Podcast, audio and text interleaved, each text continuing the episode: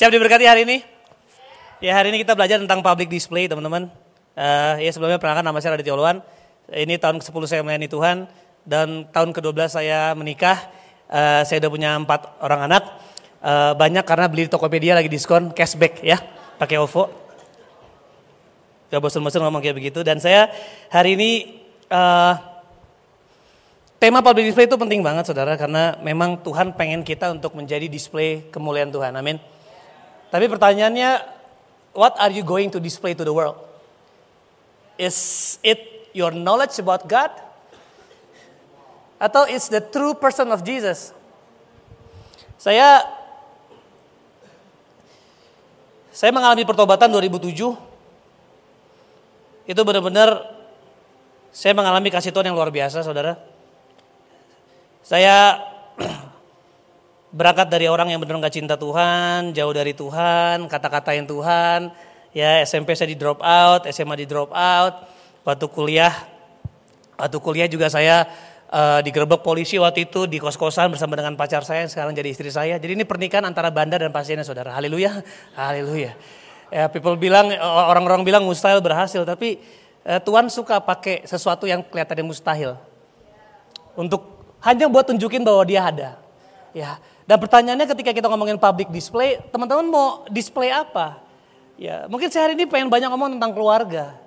Kayak uh, kenapa Tuhan bilang jagalah hatimu dengan segala kewaspadaan? Karena dari situ terpancar ke kehidupan. If you want to be a public display, pertanyaannya hatimu seperti apa? Karena kalau isinya ini rusak atau kotor, maka yang keluar juga kotor. Itu kenapa yang kita mau tampilin sama dunia adalah kasihnya Yesus. Kasihnya Yesus yang beda dari yang lain.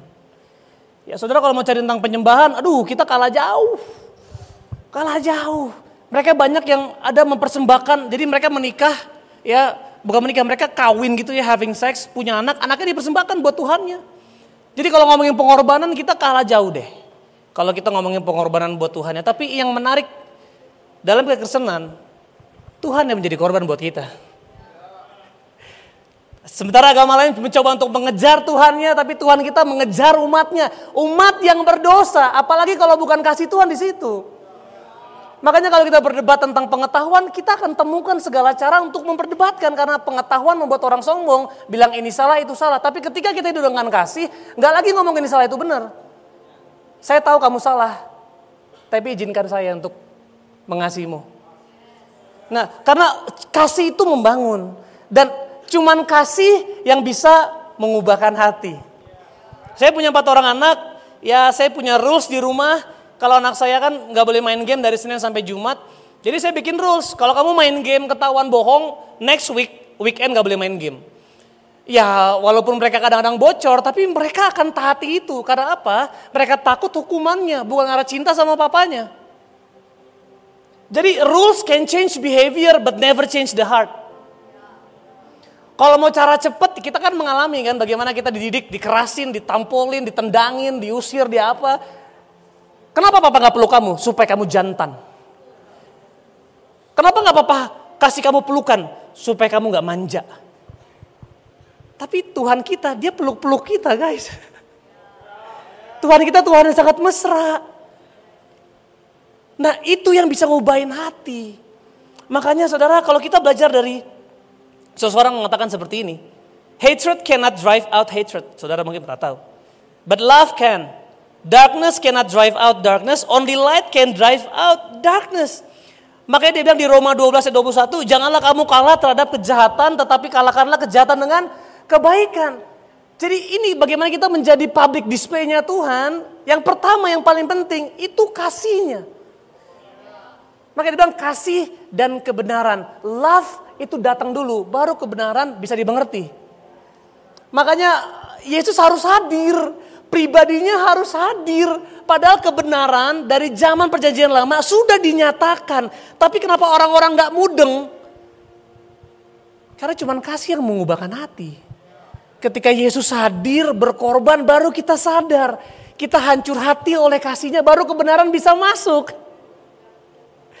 Nah itu kenapa belajar dari kisah seorang Saulus. Ya saya dengar lihat Instagram Marsha juga sempat bahasin tapi saya mau ulang sempat ulang sekali lagi.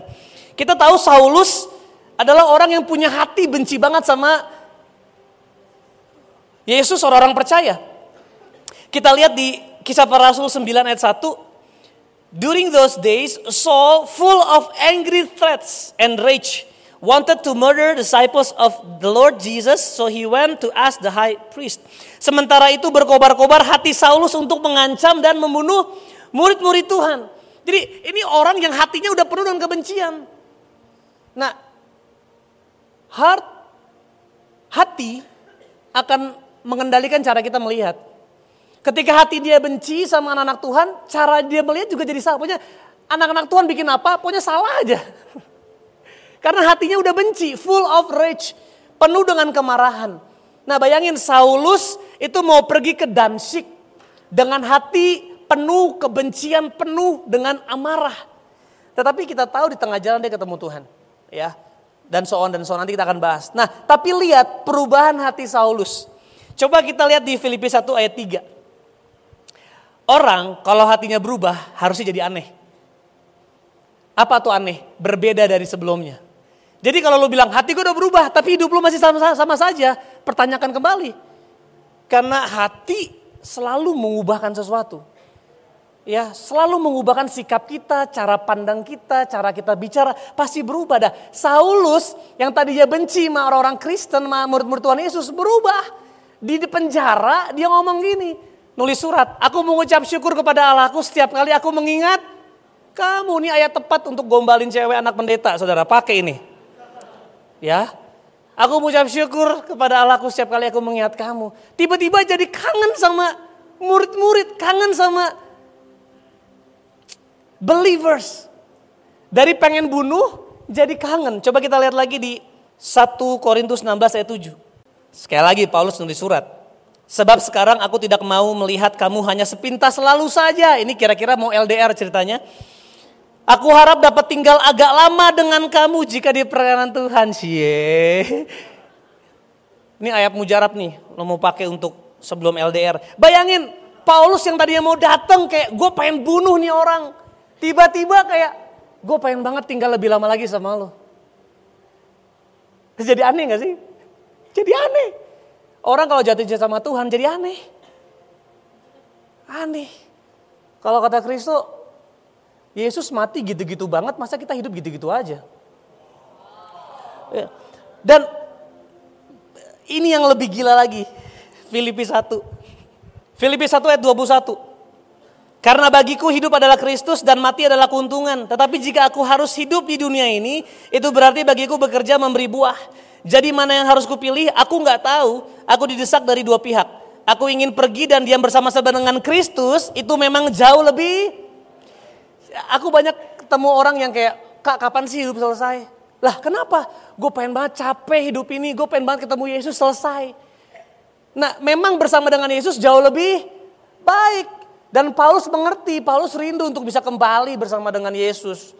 Balik sama dia semua aman, masalah selesai. Tapi ini dia, dia ngomong gini, walaupun dia bersama-sama dengan Kristus itu memang jauh lebih baik, tetapi lebih perlu tinggal di dunia karena kamu.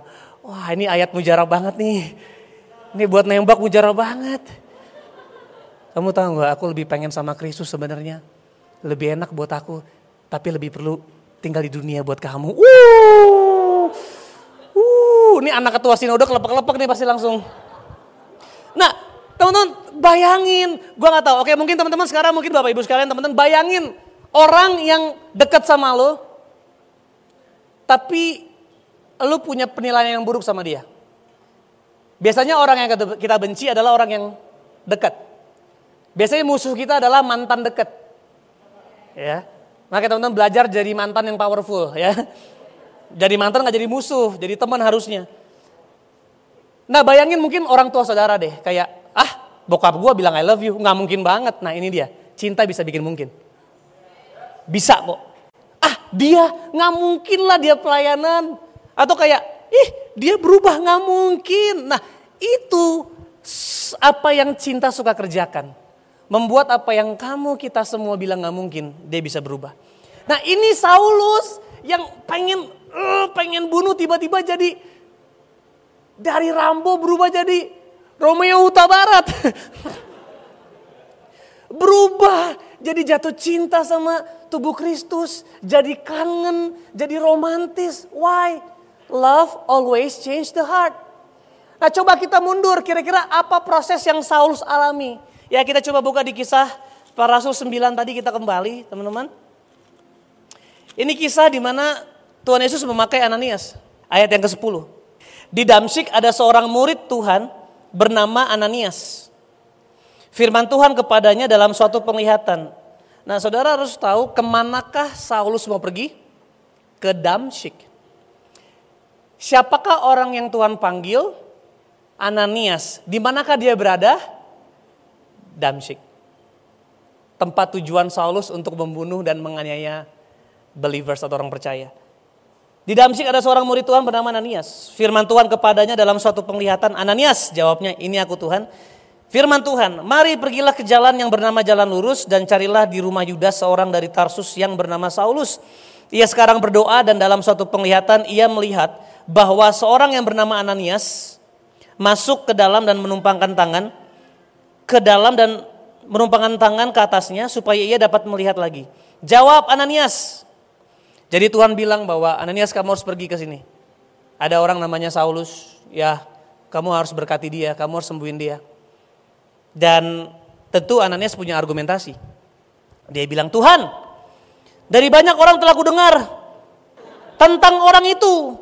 Betapa banyaknya kejahatan yang dilakukannya terhadap orang-orang kudusmu di Yerusalem. Saudara akan sulit mengasihi kalau kebanyakan dengar orang. Eh lu nggak tahu? Apa? Oh, jadi apa yang kamu dengar menjadi kebenaran tentang orang itu. It's so small. Itu miskin banget. Itu mungkin fakta, tapi fakta adalah kebenaran yang paling rendah. Kita orang berdosa, yes, tapi dalam Kristus kita telah dibenarkan. Nah, kita sulit mengasihi, yang kita lihat cuma fakta tentang orang tersebut. Yesus kalau lihat fakta, kita nggak ada di sini sekarang. Yesus lihat kebenaran yang jauh melebihi fakta. Dan Ananias punya argumentasi, Tuhan, dari orang telah banyak ku dengar tentang orang tersebut. Bla bla bla bla dan sebagainya. Dia datang kemari dengan kuasa penuh dari imam-imam kepala untuk menangkap semua orang yang memanggil namamu. Tetapi firman Tuhan kepadanya ini dia. Untuk mengasihi menjadi public display kita harus dengar apa yang Tuhan bilang tentang orang tersebut. Mendengar Tuhan, mendengar firman-Nya akan memiliki hatinya. Tetapi firman Tuhan kepadanya, pergilah sebab orang ini adalah alat pilihan bagiku. Come on! Alat pilihan, membunuh. Dia baru aja bunuh Stefanus, dia menginisiasi pembunuhan Stefanus. Tapi yang kita lihat pembunuh, Tuhan lihat sebagai alat Tuhan. Jangan-jangan orang yang kita lagi sebelin adalah Allah Tuhan. Jangan-jangan kita lagi melawan Tuhan.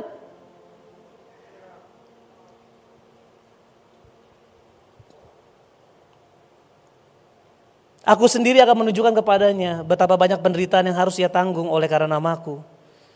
Saudara boleh lompat ke Yesaya 11 enggak coba? Yesaya 11.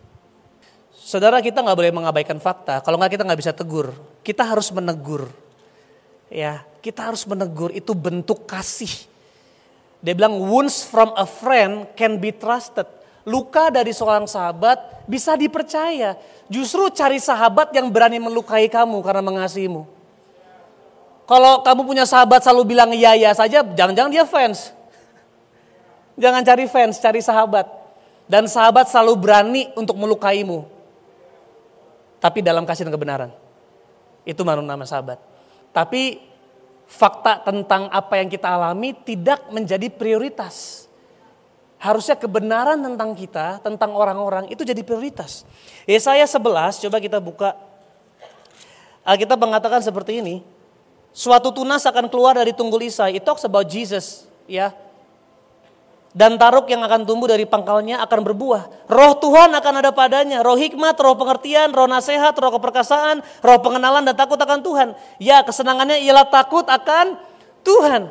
Itu kuncinya, ada roh hikmat, ada roh pengetahuan, pengertian, nasihat, roh keperkasaan, pengenalan, dan takut akan Tuhan.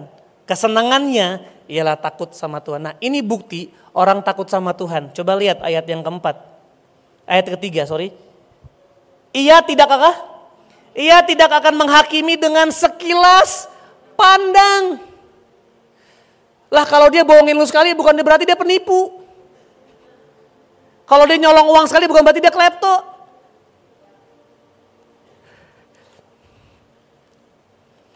Ia tidak akan menghakimi dengan sekilas pandang saja atau menjatuhkan keputusan menurut kata orang.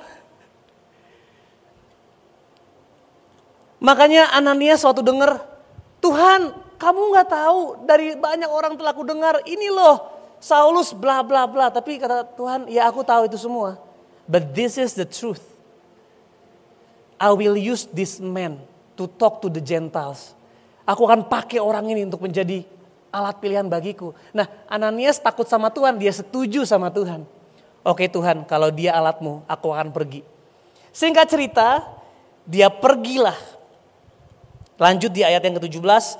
Lalu pergilah Ananias ke situ dan masuk ke rumahnya itu. Ia apa? Menumpangkan tangannya ke atas Saulus, katanya, Saulus saudaraku. Apakah Saulus saudaranya Ananias? Saulus adalah orang yang hendak membunuh Ananias. Tapi Tuhan pakai yang mau dibunuh untuk memberkati yang mau ngebunuh. Kalau kamu adalah orang yang paling disakiti, itu karena Tuhan pilih kamu untuk memberkati. Karena orang yang paling disakiti memiliki kuasa paling besar untuk bisa memberkati. Makanya mengampuni orang tuamu is the best decision you can ever make selain kamu ketemu Yesus.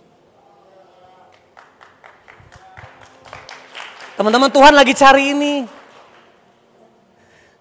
Pertanyaannya kenapa saudara yang disakiti bukan orang lain? Itu anugerah untuk menjadi Ananias yang memberkati Saulus.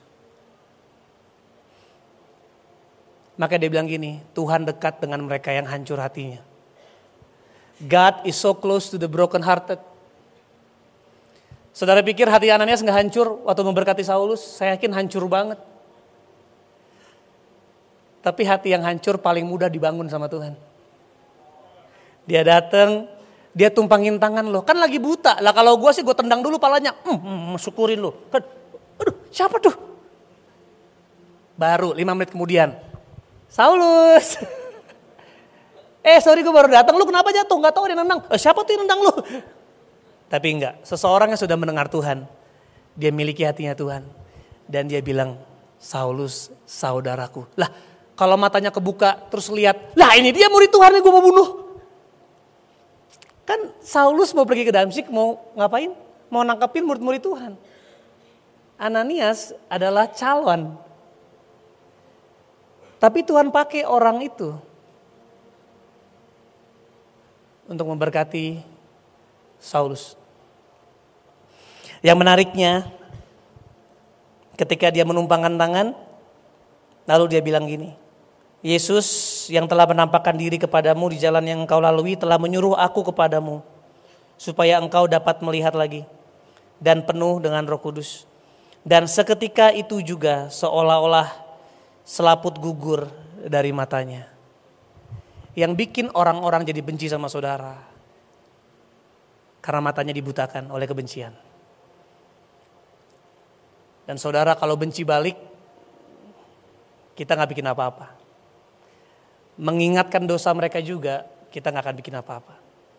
Itu penting, itu boleh, tetapi kalau yang satu ini nggak diberitakan, kita nggak akan mengubahkan apa pun mengasihi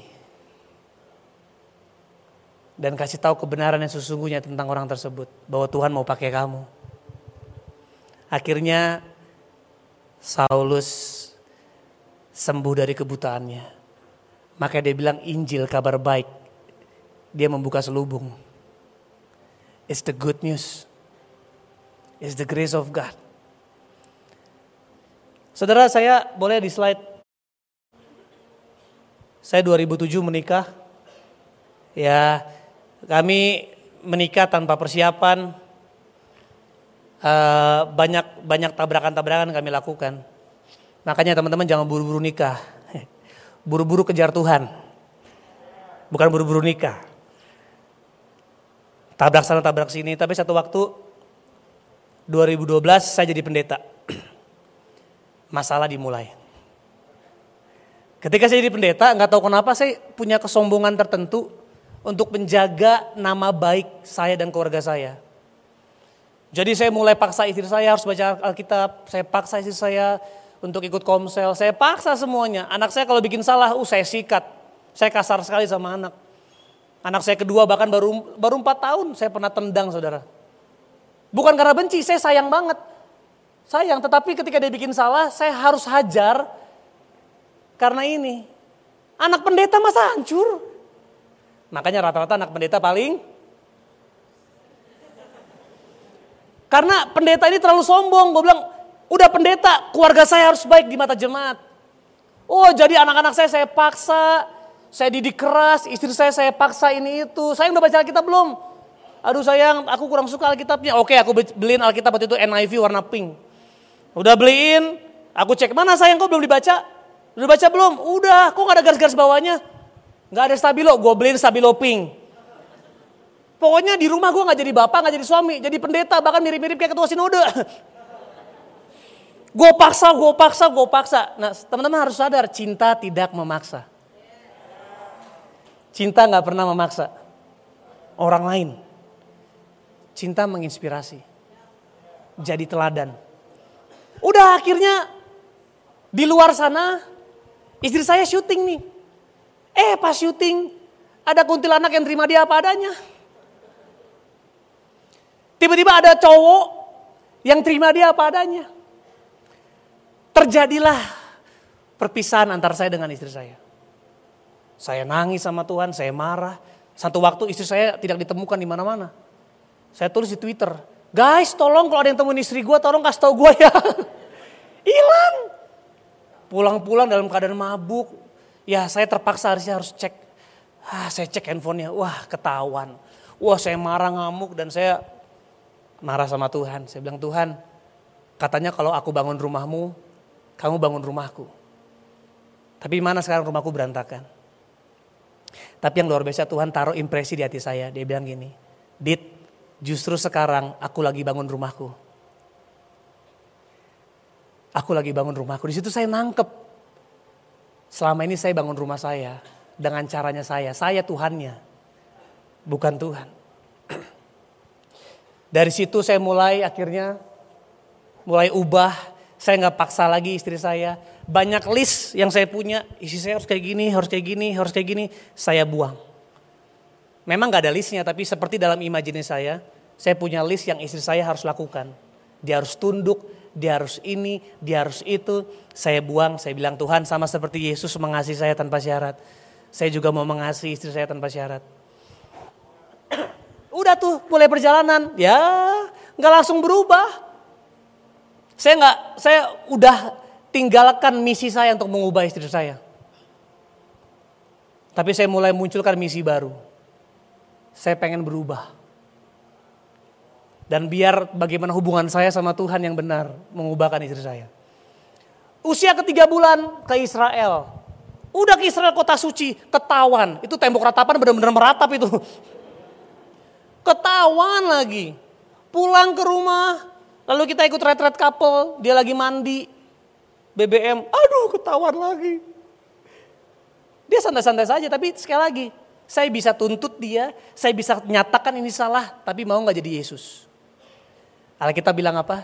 Tuhan tidak mengingat-ingat kesalahan. Tidak memperhitungkan pelanggaran. Dia malah mati buat pelanggaran kita. Bayangin tuh lagi, bayangin masuk ke ruangan ibadah retret gandengan. Gue kayak bayangin kiri gandeng gue, kanan gandeng dia. Bayangannya, aduh sakit. Saya ingat waktu lagi ibadah, sebelum sesi itu ada lagu ini. Uh, Bapak, engkau sungguh baik. Pas Bapak saya nyanyi, Bapak, tapi pas engkau sungguh baik saya nggak bisa nyanyi saudara. Saya cuma bilang Tuhan kalau Tuhan baik kenapa ini terjadi? Tapi saya mulai merenung justru ini terjadi karena Tuhan baik. Karena Tuhan pengen pulihkan hubungan saya dengan istri saya. Mulai dari retet itu hubungan kami jadi aneh. Dia di rumah tinggal sama saya, tapi di luar dia sama yang lain. Dan dia sempat bilang sambil nangis, aku gak cinta kamu.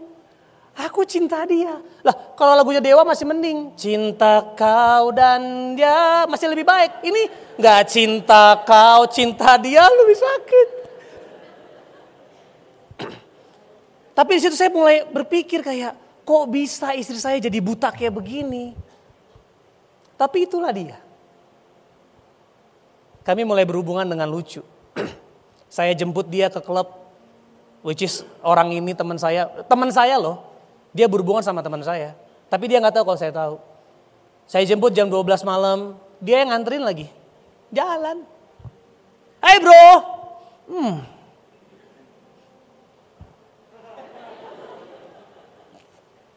Dan istri saya kayak santai aja. Oke bye bye bye bye. Hai sayang. Tapi di usia ke 5 bulan, 6 bulan. Istri saya mulai sadar Lalu dia mulai, Dit, aku tahu ini salah. Tapi kita susah banget. Aku tadi udah ngobrol, kita tahu kita harus lepas, tapi it's so hard. Terus kita nangis di mobil. Sabar ya sayang ya. Jadi istri curhat sama suaminya tentang selingkuhannya. Sabar sayang. Lah sama persis. Kayak kita doa sama Tuhan, tapi untuk hubungan yang Tuhan berkenan. Sama kan? Tuhan tolong doakan bisnisku, tapi bisnisnya nggak berkenan. Sama, doa sama suaminya untuk selingkuhannya. tapi di situ bener-bener deh, itu momen itu amazing banget. Sampai di usia ketujuh, ke delapan, isi saya benar-benar datang sama saya, dia bilang, Dit aku udah putusin. Terus aku tanya, Jo kok bisa sih? Nah ini yang dia bilang, I don't know. Tapi aku buta. Aku bener-bener tadi jijik banget sama kamu dulu. Aku ngerasa aku cintanya sama dia dan aku ngerasa kayak pas aku berhubungan sama dia, aku sempat berpikir, oh ternyata ini ya harusnya suamiku yang sesungguhnya, bukan Radit. Gila nggak?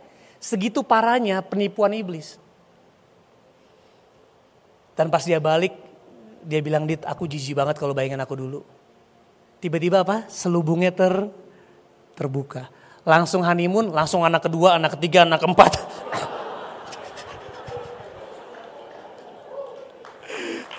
So, so kami jujur teman-teman banyak pemulihan yang kami alami di keluarga. If you want to be a public display of Jesus, satu hal yang harus kita tunjukin, yaitu kasihnya yang sempurna. Dan kasih yang sempurna itu sanggup tinggal dalam bejana yang rapuh, yang broken. Saya nggak tahu teman-teman sini mungkin banyak yang terluka sama seperti Ananias, tapi ada banyak Saulus di hidup saudara yang sebenarnya saudara sebagai Ananias punya kekuatan terbesar untuk memberkati. Sebagai anak yang nggak pernah disayang sama orang tua, datengin orang tuamu. Datengin peluk mereka bilang, "Pa, aku tetap bangga sama papa." You are the best dad. Bukan karena kamu sempurna, tapi karena kasih sempurna Yesus itu ada dalam hidupku. Dengan begitu, setiap selubung orang akan dibukakan. Dan setiap hati yang benci kayak Saulus akan berubah. Menjadi hati yang jatuh cinta kepada Tuhan. Amin saudara. Saya berharap berdoa pulang dari tempat ini. Saudara mulai mengambil posisi. Bukan lagi sebagai korban. Saudara bukan korban. Tapi Yesus sudah jadi korban. Supaya saudara nggak lagi merasa korban. Tapi saudara merasa bahwa saudara lebih dari pemenang. Amin. Mari kita mengasihi seperti Yesus. Dengan begitu kita akan menjadi public display-nya Tuhan. Tepuk tangan buat Tuhan kita yang dahsyat saudara.